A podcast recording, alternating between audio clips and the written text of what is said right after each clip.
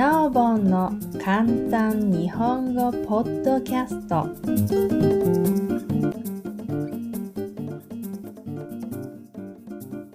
ハングリーであれ愚か者であれ。スティーブ・ジョブズ。その8その後の5年間に NEXT という会社を起業しピクサーも立ち上げました。そして妻になる素晴らしい女性と巡り会えたのです。ピクサーは世界初のコンピューターを使ったアニメーション映画トイ・ストーリーを制作することになり、今では世界で最も成功したアニメ制作会社になりました。そして思いがけないことに、アップルが NEXT を買収し、私はアップルに舞い戻ることになりました。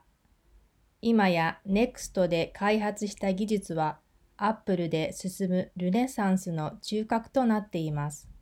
そしてロレーンと共に最高の家族も築けたのです。Apple を追われなかったら今の私はなかったでしょう。非常に苦い薬でしたが、私にはそういう辛い経験が必要だったのでしょう。最悪の出来事に見舞われても信念を失わないこと、自分の仕事を愛してやまなかったからこそ前進し続けられたのです。皆さんも大好きなことを見つけてください。仕事でも恋愛でも同じです。仕事は人生の一大事です。やりがいを感じることができるただ一つの方法は、素晴らしい仕事だと心底思えることをやることです。そして偉大なことをやり抜くただ一つの道は仕事を愛することでしょう。好きなことがまだ見つからないなら探し続けてください。決して立ち止まってはいけない。